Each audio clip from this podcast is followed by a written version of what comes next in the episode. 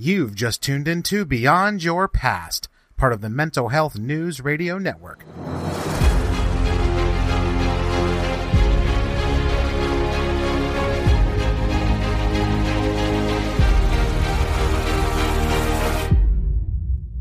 Welcome back to Beyond Your Past.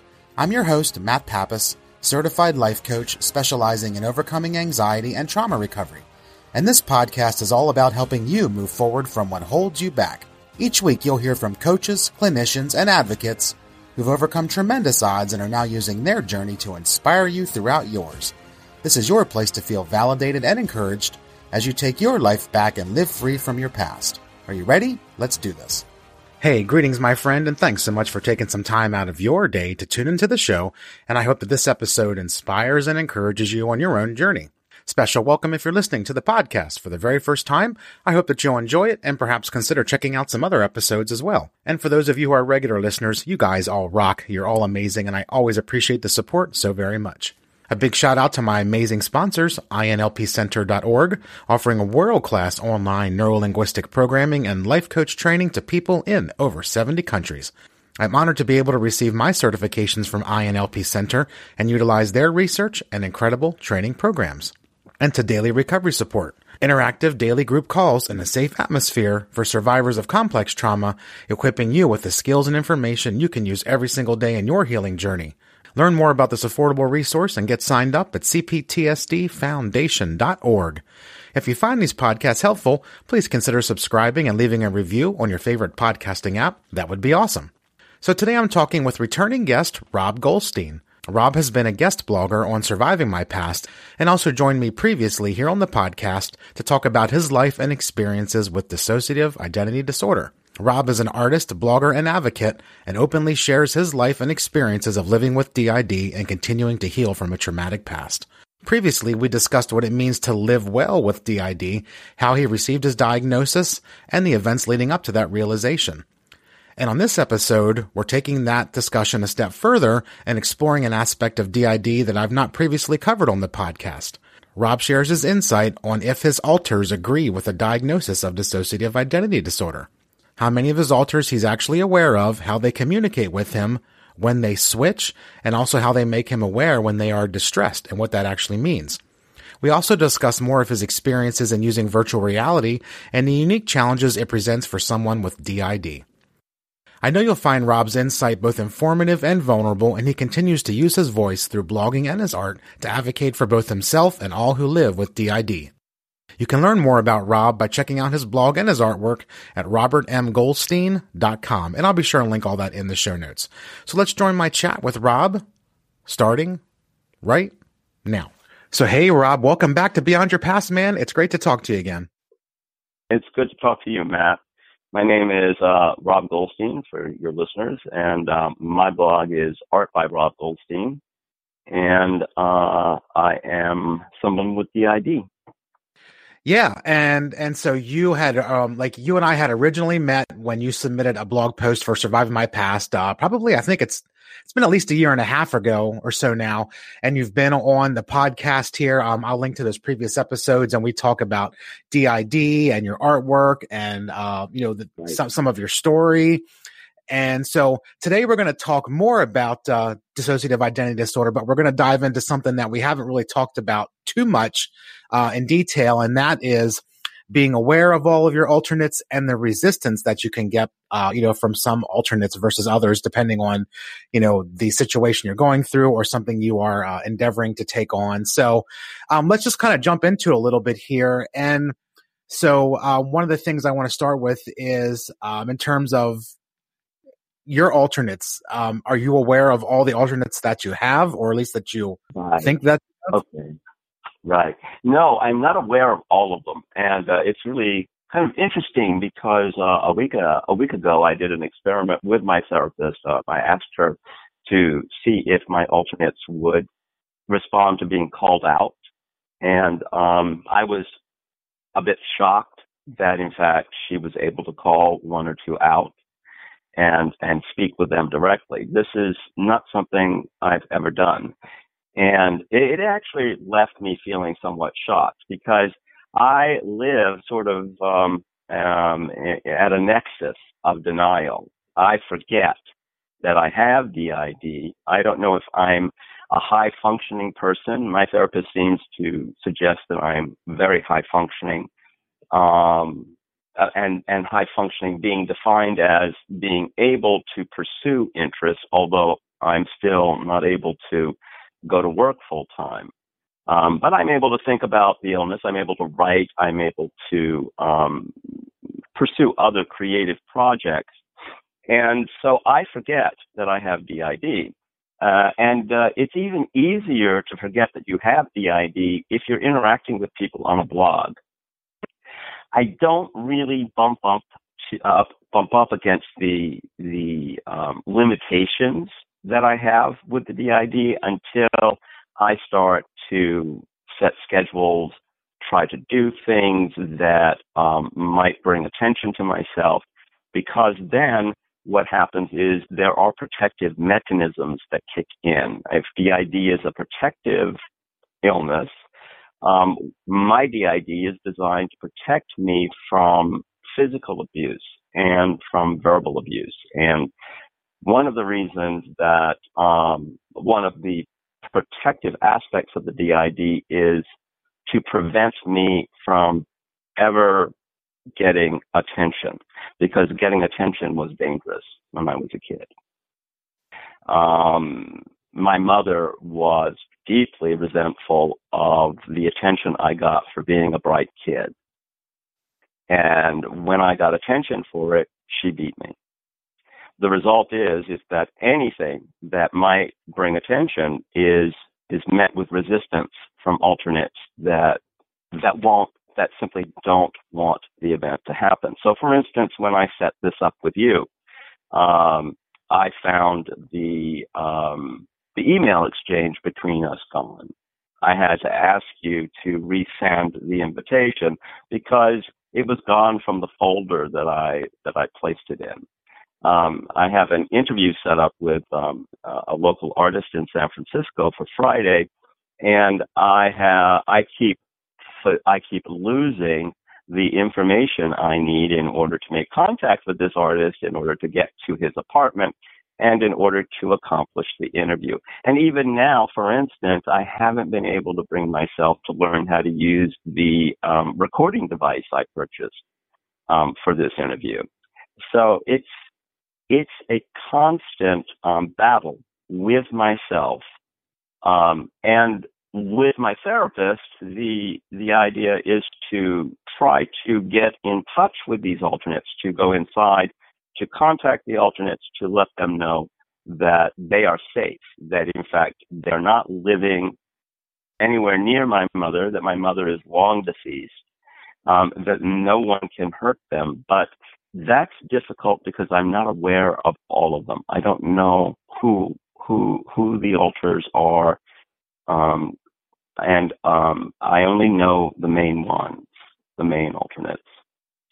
So um, it's difficult. I've been in in therapy now for ten years, and I would have to say that I'm much better than I was than when I started. Um, but there's still there's still some work to do, and um, and I think as I as I said to you earlier, part of my problem is that I forget I forget that I have DID, and it um, it causes problems. It, it's it, it makes it difficult to function, um, uh, especially if you are achievement oriented. It's interesting how the way that you express it in terms of forgetting that you have DID is so. It's very interesting because, and I'm not sure if this if this relates or not, but in my case, when I'm writing or mm-hmm. um, interacting on the blog, I sometimes forget that I am struggling with certain things, and it's it's a really I, I guess odds the right word, but I, I, can't think of another word right now, like paradox or something. Where when I'm writing, I know that you know obviously I know I'm a survivor. I know I, I dealt with bullying and abuse as a child and all these things, mm-hmm. but when I'm writing about it, it feels like this safe space to where I'm not really as much affected by it as I am when I'm not writing about it. And so I, I don't know if that's similar to what to what your um, experiences are. And I guess it's because blogging and podcasting to me is a very safe place because, you know, I created my own blog just, just like you created yours and you have your, your creative outlets with your photography and your artwork. And I have mine with the podcast. And sometimes, even when you're in like deep conversation with somebody, whether or, or, or you're writing this like really intense blog post or something, and then it, it's a, it's very I find myself now that you mentioned it, sometimes thinking of my, sometimes almost forgetting how much of a traumatic experience was. And I guess maybe in my case, it's because I have come, uh, you know, quite a long way in mm-hmm. my healing, so it doesn't affect me quite as mm-hmm. much. But you know, there are times, obviously, when I get triggered, you know, something comes up or, you know, somebody says something or whatever, and then I'm kind of knocked back to that old reality for a while. So I'm not sure if that, if that relates to you at all, but it really just kind of popped into my head as you were talking. Well, yeah, I actually it does relate to me. Um, uh, I, I and when I write, for instance, if, I, if I'm writing about the DID and the trauma, I don't feel anything because I'm the person who writes. The me that writes is writing, and the me that writes is writing about stuff that happened to someone else, at least as far as that alternate is concerned, the alternate who writes. So the alternate who writes can write about very traumatic um, and not feel anything, which then leads to I think you I think used the word paradox. It is paradoxical experience because then the work is published on the blog and people respond to the trauma. They're not responding to the writing. I'm looking at the writing and thinking, wow, that sentence is really great. Um, but I'm not seeing what the sentence is about. And uh, people will respond to me by saying, My God, this is so painful. How did you survive? How lucky it was for you to survive. Jesus brought a tear to my eye. And I'm thinking, I don't know what you're talking about. What do you mean that this is painful? Why aren't you seeing the beauty of that sentence, for instance? It's a paradoxical experience. Um, to be writing about the illness, to know that you have the illness, and to have people respond appropriately to it. And there you are, you're stuck with the fact that you can't feel the emotions that you've been able to call up in other people. So um, this is something that I'm constantly running into, and my my normal response to these statements, gee, that's so hard or that that seems like such a tough thing to have lived through my my normal response to that is to say well thank you. Um, and my goal is to make sure that we prevent other children from having this experience. We can save children who are currently being abused. We can save children now from a lifetime of, of this kind of pain and confusion and and disability. So, um, but it, it, it, it does. It leads paradoxes. I mean, one of the the questions I came up with um, for our interview today was, um, do my alternates agree with the diagnosis of DID? And the fact is, is that my alternates agree with the diagnosis.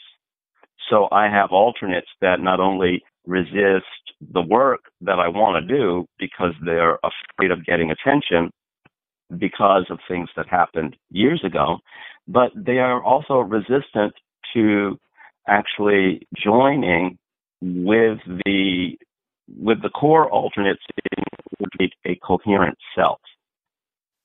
And so, you know, whereas the, I think uh, in our last podcast, I think I, I kind of closed that podcast by saying that I think of my, per, myself as a person who is healthy with DID. I still think of myself as a person who is healthy with DID, but that doesn't necessarily mean that the DID is not destructive uh, or cause problems in in my day to day functioning or cause problems um, in the achievement of certain goals. My, one of my goals is to figure out how to use my blog to supplement my income. And, and, and now I'm in the process of, of trying to organize my first book. And the amount of resistance I get is just frustrating and astonishing. But on top of that, you know, there there are also the problems that arise in my relationships, in my intimate relationships with people, because as I um, get better, I change. And what I find myself dealing with are people who have adapted to the person that I was. Um, if you met me, if you had met me 10 years ago, I would more than likely have been very passive in, in, in the way I responded to certain slights or, or psychological kinds of, um, what is the word, abuse. I mean, um, I had an abusive mother. I had um, uh, uh, an abusive father. Um, and I lived in an abusive community in the 1960s in the South. Um, and um, so it makes perfect sense that I would have people in my life who would also be psychologically abusive toward me. Um, and so one problem that I find myself facing now, 10 years after starting therapy, is I no longer somebody who feels that it is um, my um, lot in life to be the target of other people's abuse. And I find myself having to call people out, having to confront people and say, no, you can't do that to me. This is not something I will accept. And, and, a very good example of that is a friend of mine who constantly rewrites history so that whatever the event was, um, in her version of the event, I am the person responsible for creating the circumstance. And it was my mental illness that did it. And you know, I had to say, you know, you revise history. Um, and when you rewrite it, you make yourself the hero. And actually, that's not accurate that decision that you're talking about, that thing that I did that you're describing, I did that because I wanted to do that. It had nothing to do with my mental illness. It was a reasonable decision under the circumstances.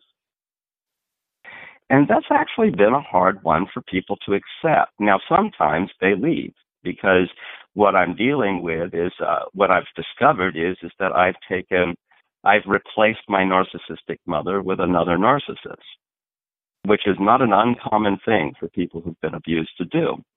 And people who were uh, who were raised narcissistic parents are very prone to surrounding themselves with replacements. So what happened? What what do you do when you get better? It's ten years down the road, and you've been in a relationship with a narcissist for ten years who's gotten away with psychologically, essentially psychologically, uh, well, gaslighting you is the word. Um, and suddenly you're saying, no, you can't gaslight me anymore. I won't accept that. Um, it sometimes means that you have to find new friends, healthier friends, um, healthier people to interact with. And the same thing holds true with the internet.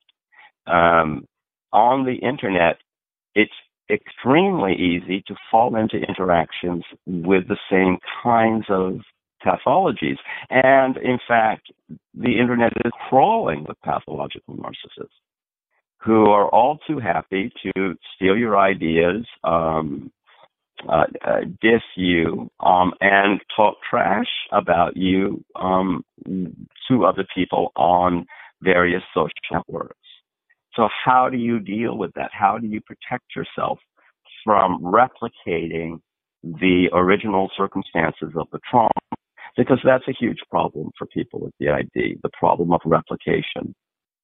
Um, it it's a stumbling block, and um, and learning how to um, predict a stumbling block, learning how to recognize the signs before you get too invested in a relationship or too invested in a collaboration, learning how to recognize that you are now walking back into a, a situation that is only going to hurt you is um it, it's it's actually it's an essential goal to achieve, but it's difficult because the the goal of replication is to master the original trauma And of course, the only way to master the trauma is to learn how to say no to being traumatized.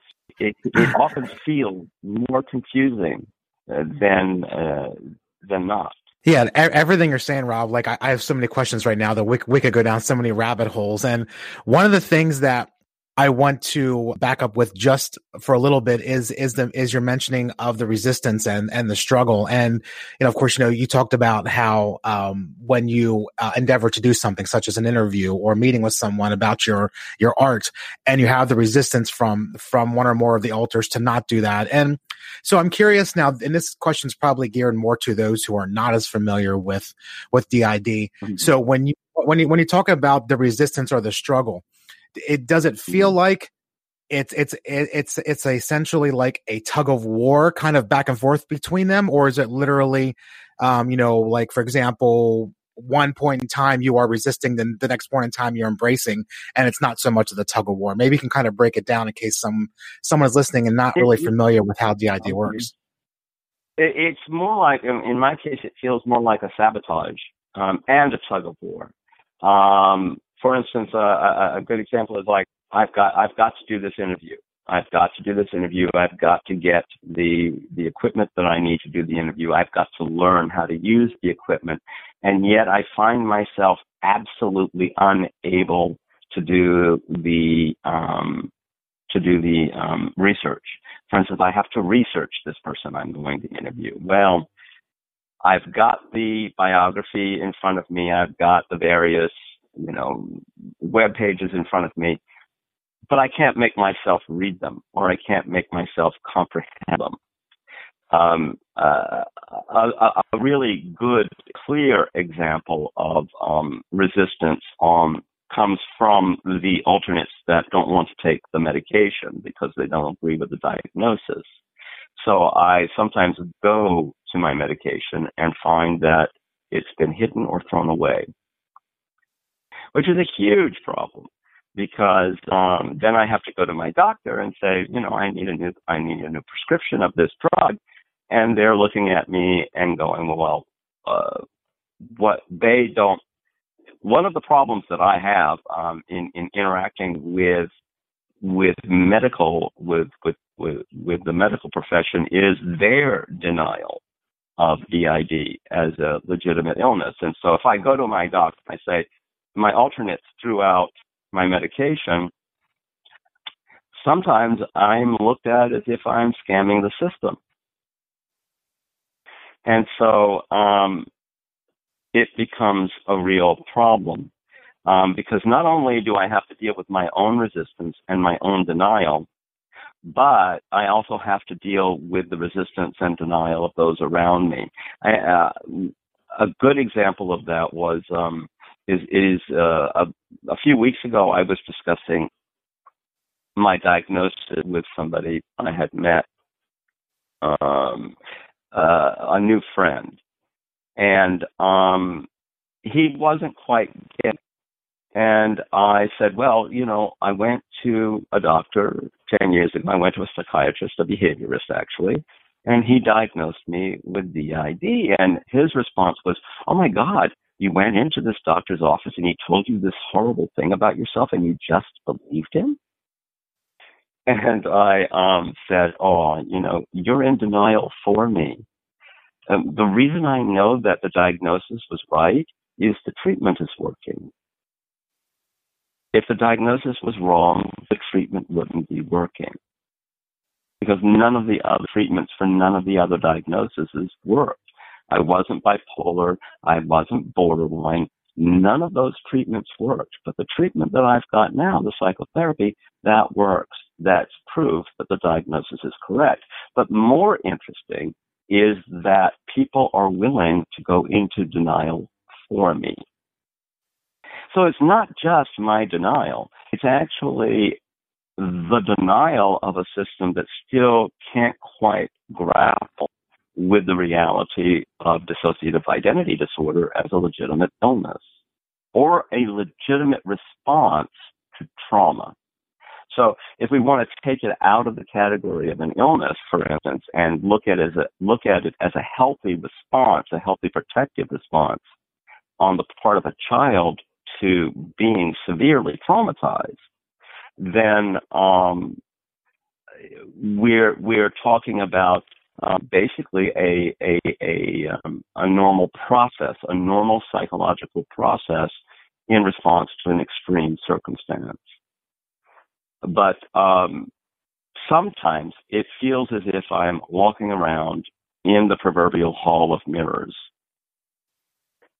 where, every, where everything reflects a willingness to deny. And that denial then is internalized by me and my alternates and is played out in my life. Yeah, it does. And so I'm curious too, um, you know, working through this denial and having alternates that agree with the diagnosis and those that don't. And, you know, as you mentioned, the sabotage.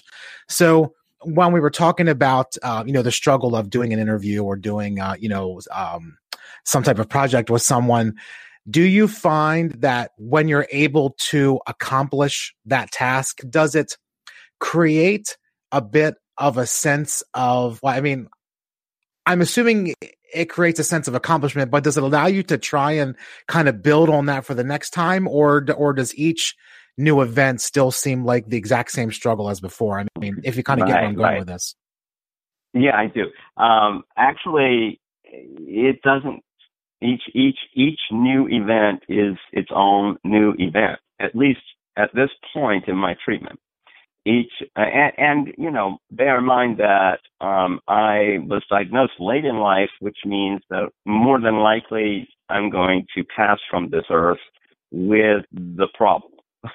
so I'll probably die with DID, but each new event right now is its own struggle. But in order to feel, I mean, but but you know, it's how do I put this? I, as a person, if I had not been um, abused as a kid, if I, I had not been placed in the situation of developing DID, I would have been a very achievement oriented man um, with um, a number of talents. And um, I would probably be an accomplished artist or perhaps an accomplished writer or perhaps an accomplished doctor. There were any number of things that um, I, as a whole person, would be equipped to do.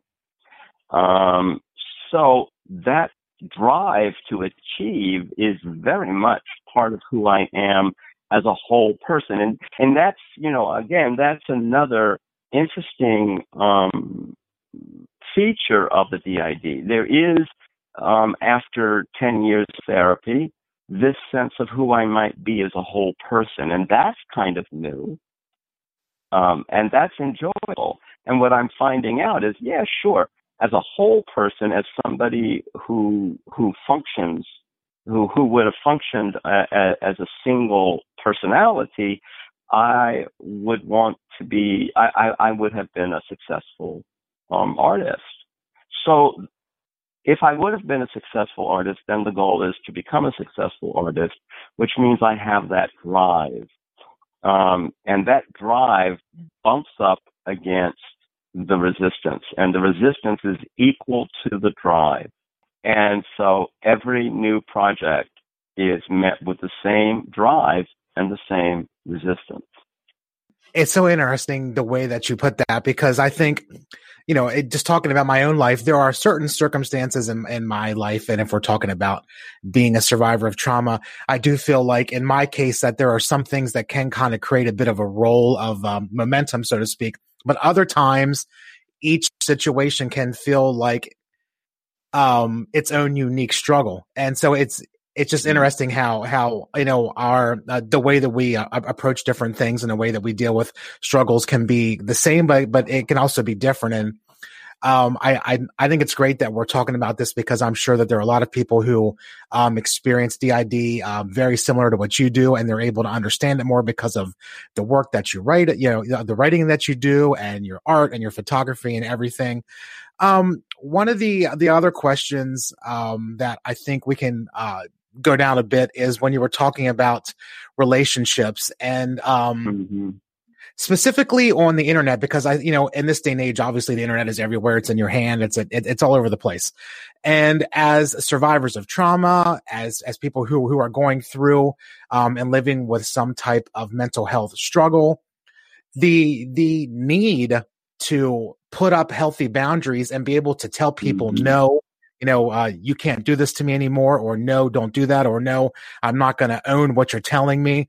I think that that's so key, and it, it, shows tremendous growth. I think whenever we can get to a point of being able to, like, especially on the on the internet, right? Because you know, you, you can talk to people literally, you know, around the world in a matter of seconds, and you feel like you almost have this kind of bond in a way because you, you, are reaching out to somebody who's a fellow artist or a fellow photographer or a fellow blogger or a fellow insert whatever. And you have to be careful because, you know, obviously, you know, the old, the old cliche of not everybody is who they seem, but especially when you are working through trauma and you are overcoming things that you are, that I am, that so many listeners are, it's just, it, it's super important for maybe, for us to be able to talk a little bit more about the importance of being able to recognize those potentially toxic people or those with an agenda and be like, hey, well, you know, if something doesn't feel right, or you know, uh, approaching these these relationships with caution, especially when you've been putting in so much work, you know, on your own journey. Right. Well, you know, um, I don't know if we touched on this in the previous interview, but yeah, I actually became aware of the DID after I joined Second Life in 2009. I, uh, in, in the 1980s, you know, I was a writer and a performer in San Francisco. And so I had there a various stock of characters. Each and and and when I was writing, you know, it, I get lost in the character, but I always attributed that to um, just the creative process. So in the 90s, you know, I stopped writing and um, started working in the field of mental health and went on to um, work in a facility in San Francisco for over a decade. And in 2009, I discovered Second Life and um, found myself sort of trapped, and I couldn't figure out how I'm how how it was happening. And what I really couldn't figure out was why the characters that I had been writing about in the 80s were suddenly popping up in Second Life and trying to have their own lives. Eventually, it got so bad that I was no longer able to work because I had characters going into Second Life and um, experiencing the avatars as bodies, which was just weird. so so when I went to the doctor and started to describe this stuff, you know, it was he watched me for six months, and that was when. And after six months, he basically concluded that I, in, in fact, had DID, and and uh, the first task I had was to remove myself from Second Life. But the biggest problem that I had with Second Life was that I kept running into pathological what, what I would call pathological narcissists in virtual reality, just people who were not necessarily good people who were using Second Life to act out whatever sadistic fantasies and they may have had. And it was a it was a huge problem. It was a huge problem because I was able to dissociate so completely into the virtual reality that it felt as real as everyday life. And in, and in some instances, it felt more real. And I had different aspects of myself going in with different degrees of vulnerability to abuse. So one of the things that I would definitely say to somebody who has DID or suspects that, that he or she has DID is avoid um, virtual reality until you feel very strong within yourself. Um, because it can be dangerous. It can be dangerous for somebody with DID. It's easy to get lost in VR. Uh, one of the reasons it, for me that it was easy to get lost in VR is that in to some extent um, my brain, my mind is a kind of VR because my my alternates live in my brain um, and interact with each other in my brain and see each other in my brain. It's a very difficult thing to describe, but uh, to some extent, it's a virtual reality that was pre-existing and then was transferred into Second Life.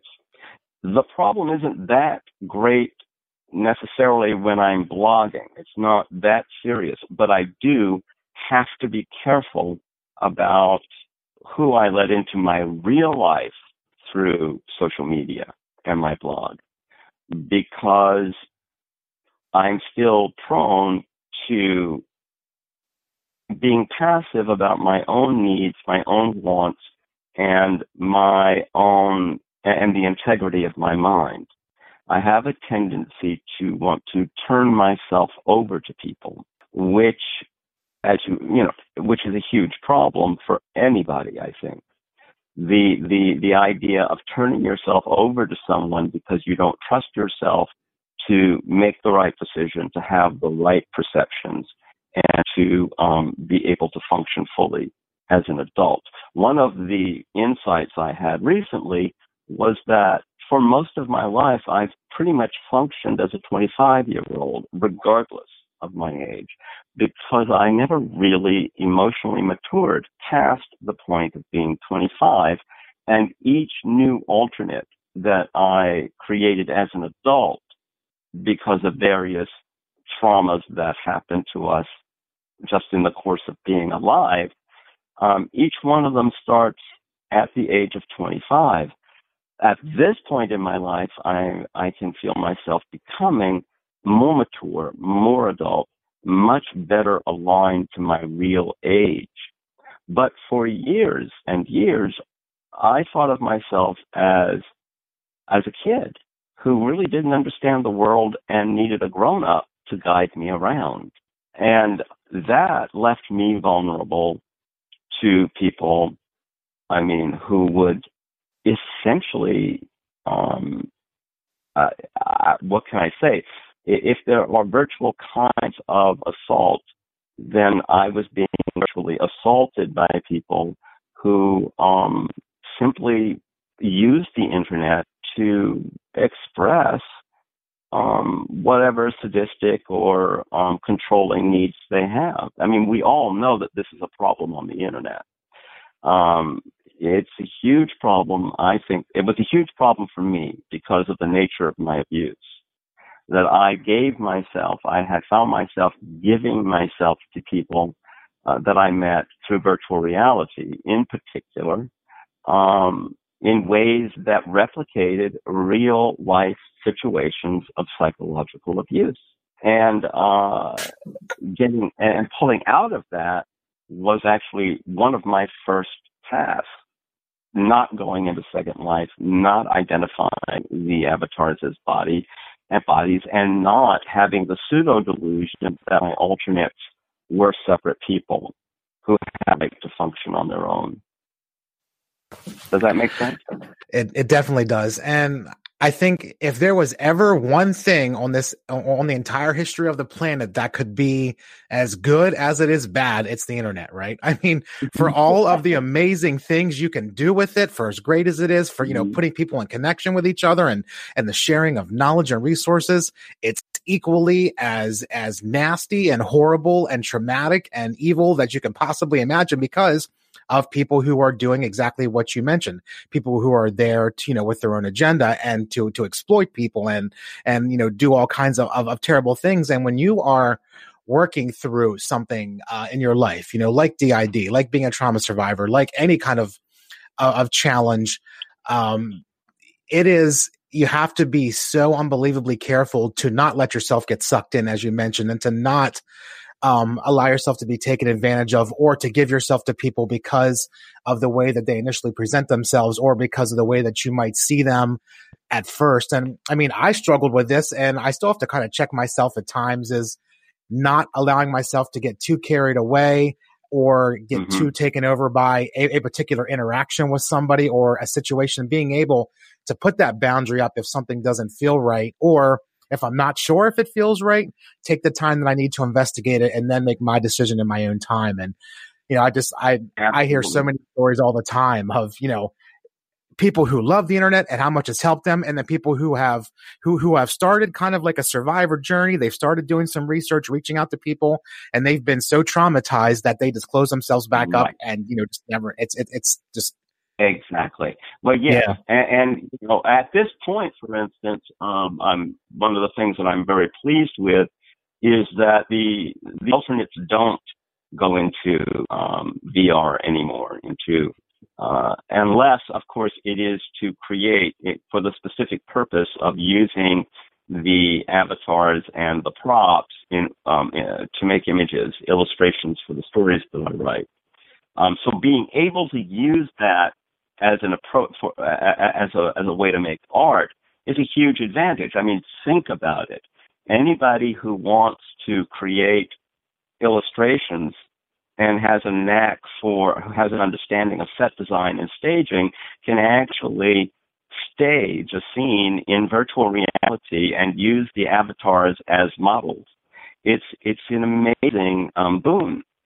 The unfortunate thing, um, the downside is that so many of the people who use it, the game, because I think at the bottom of it all is this gaming sensibility that once dominated the internet. And the gaming sensibility is uh, is that this is a game and there are no rules. And if you're a sucker, that's part of the game. And I win if I get to sucker you. it's a it's a it's a it's actually you and you see this played out in Twitter. I mean, basically one of the big issues in the United States right now is that our internet, our social media was used um, in order to trick us into voting against our own interests. You know, whether you uh, like the president or don't like the president, there is this fact that a, the Russian president um, used his military to attack us via our social media. And what he did really not that different from what a pathological narcissist would do. Create a set of false, uh, create a set of false, create a set of false um, um, premises designed to make you behave in ways that are actually destructive to your body, your mind, and your your pocketbook. I mean, when I was using um, VR, I was conned out of a couple of thousand dollars because I wasn't being careful. And um, so it's actually easy. It's easy to it's easy to find yourself in the position of being victimized if you have been conditioned to expect it and to treat it as normal, then the odds are going to be um, greatly increased that you will be victimized. Because if your tendency is to normalize it, then you might even seek it out. So, I mean, ultimately, and I want to be really clear about this, I do not blame the people who victimized me. And the reason for that is that I believe it is my responsibility as an adult I mean, the, to, to use the an, an expression common in the South, it is my responsibility to know what time it is and to know where I am. So if I'm in a game, and that this was one of the things my my therapist made very clear to me, if you're in a game, then um, all bets are off. If you're going to persist in entering a game and go, if you're going to go into a game, expect everybody around you to be playing. I was going in and replicating life. I was going in to in, my various personas. I was entering virtual reality in order to have a life. But people were there to play. And that was a huge difference that I didn't pick up on. And that made me a mark. Yeah, I mean, you mentioned about this about uh, VR somewhat on, on, our last chat too, and um, you know, I think it just it it's so everything you said is just incredible, and I couldn't agree with you more on and just about everything you've said. Um, and I think it's it does like when you when you enter the world of VR, when you're playing a game, and you mentioned mm-hmm. about how you know you're you're you're bringing life, you're doing life, and everybody there or most everybody else at least is there to try and escape what you are trying to do, almost in a way, right? And so I think, yeah, and so I mean, it had to be just an incredible uh, experience almost i mean i mean dare i say almost in like a traumatic way of the of the realization of that right? Well it was very traumatic and uh, but the upside was that I, I finally was forced to go to a doctor and find out what the hell was going on and it, well, mm. I think I may have mentioned, I don't know if I mentioned this in the previous podcast or not, but I, I, I walked into the doctor's office and the first thing I said was, I have this thing going on, but it's not DID. Not DID. I remember you said that. Yep. That's right. It's not DID. And it took him six months uh, to to to finally get to the conclusion that in fact it was. And then it took me another year of denial um, before I would see the therapist who would eventually help me to begin to sort through what I needed to sort through in order to start getting better. But um, it was very traumatizing. It was very traumatizing. And it made me crazy in my life. It made me crazy. And so it, uh, but ultimately it, it is not, it was my responsibility to know where I was and what I was doing and who I was interacting with and what their intentions were. I was operating on a number of childlike assumptions and this is, of course, one of the problems that you have with DID is that very often the alternates are young, and even the adult alternates are young because there is an emotional, mm, I don't want to use the word stunting, but it seems to be the only word that, that really applies. There's an emotional stunting that comes with DID if the if the original if the original self is is three years old, then really at your core, to some extent, you're functioning emotionally as a three year old. Because your your your the original split happens so early in life. So people with DID tend to be emotionally young. And uh, coming to terms with that was also difficult. I mean, when I say that I have alternates that are resistant to um, to to what I'm doing, to anything that I, that might give me attention or bring attention to me, what I'm really saying is is that I've got a bunch of kid selves who are terrified of being beaten and are doing everything they can to make sure that doesn't happen. So that's what I mean when I say resistance. That's the source of the resistance. And being compassionate toward that is really part of the process of overcoming it. Everything you've shared today, Rob, has been amazing. And as we start to wrap this up here, I appreciate just all the work that you do, you know, sharing here on this podcast, all, all the work that you do on your blog with your writing and your creative projects. And, um, you know, I just, I thoroughly enjoy talking to you because I, I learn so much just from listening to you, and I and I definitely uh, consider you a friend. And I'm I'm glad that you're able to come on this show to use your voice in every outlet that you do. And I want to make sure that people know where to find your blog, your artwork, anything else you want to share. So, um, you know, let them know where to find you on social media, your website, all that good stuff.